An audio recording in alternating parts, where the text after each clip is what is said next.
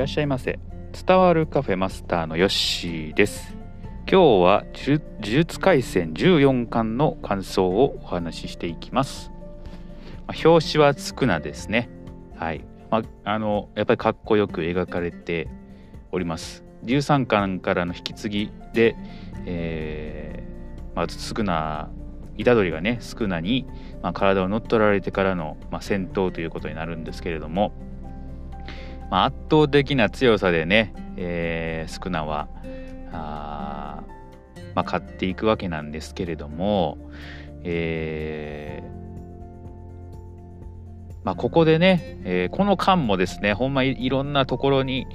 えー、展開があいくんですけれども伏黒がね、えー、次、え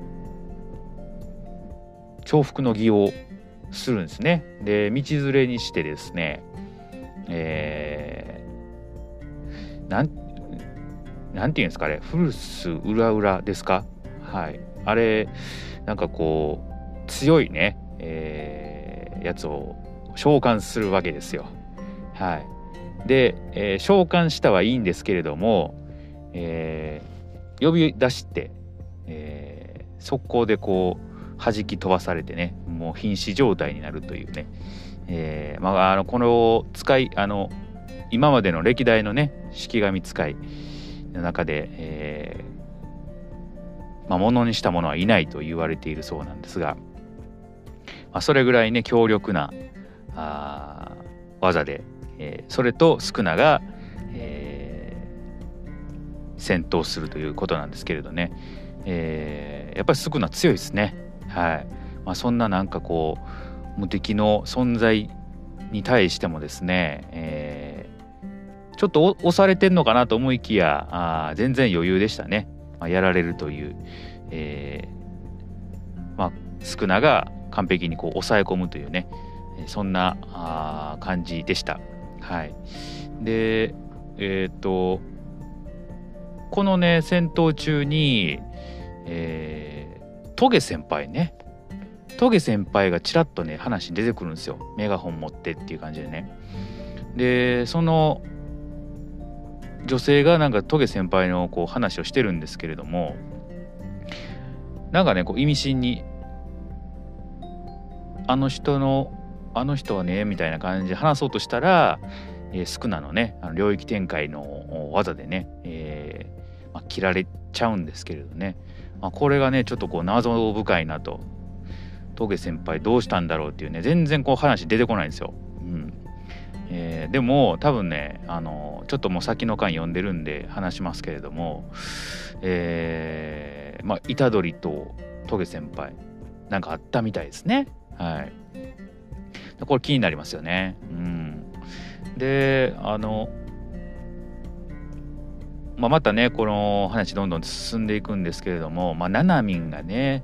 えー、真人と、まあ、対峙するんですね。もうナナミンはズダボロの状態で瀕死なんですよ。だけどこう雑魚敵をねこう切っていくんですが、まあ、真人に最後ね、えやられてしまうというところでね虎杖が来るんですけれども、えーまあ、虎杖はね真人を本当に、あのー、ぶっ殺すというふうにね言ってますんで、うんえー、なかなかね、えー、こう感情が揺れ動く感だなと思います。はいえーまあ、スクナの体がね時間切れで、えー、虎杖に戻るんですけれどもまあ、その時のね、えー、スクナのこう記憶やってきた記憶が戻ったとの中に入っていくんですね。でまあとんでもないことをねスクナはしてるんですごくこう苦しむんですよね。虎杖はね。うん。まあ、その葛藤とかあ最後ね、えー、釘崎の話になるんですけれども、えーまあ、釘崎は一体どうなるんだろうかなとか、はい。えー、結構今回ねあの重ためな話ですね。はい、あの戦闘はすごく面白いんですけれども結構こう重ためです。はい、うん、あとまあ五条家と全員家が昔バチバチにやり合って共倒れしたっていう話もねここで出てきますんで、えー、この呪術廻戦結構至る所にねなんか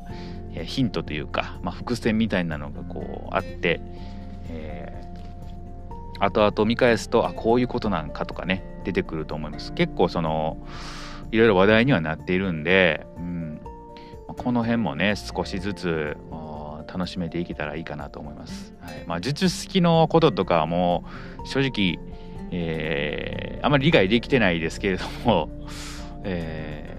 ー、まあ、流れとしては抑えられてるのかなと思いますね。えー、今回の説明も全然多分ね読んでる人に対関してはあの分からんこともいっぱいあるかなと思いますね。読んでない人もね何の話やって思うかもしれないですけどもこの話にまとめるの結構難しいなと思いましたね。うん。まあでも、あのー、面白い。これだけはこうね、えー、まあ、理解してもらうとありがたいなと思っておりますが、まあ、面白いんですごい展開が気になるという感じですね。あと15、16巻持ってるんで、まあ、その話をまたね、していけたらいいかなと思いますが、えー、虎杖がねちょっとこうスクナの癖をが映っているとかねこの辺もこうちょっと話題になってたんで、まあ、その辺も面白いなと思っております。はい。ぜひともね、えー、呪術廻戦のね話でこう盛り上がれたらね嬉しいなというふうに思っております。はい。ということで今日は、術廻戦14巻を読んだというお話でした。はい。またのご来店お待ちしております。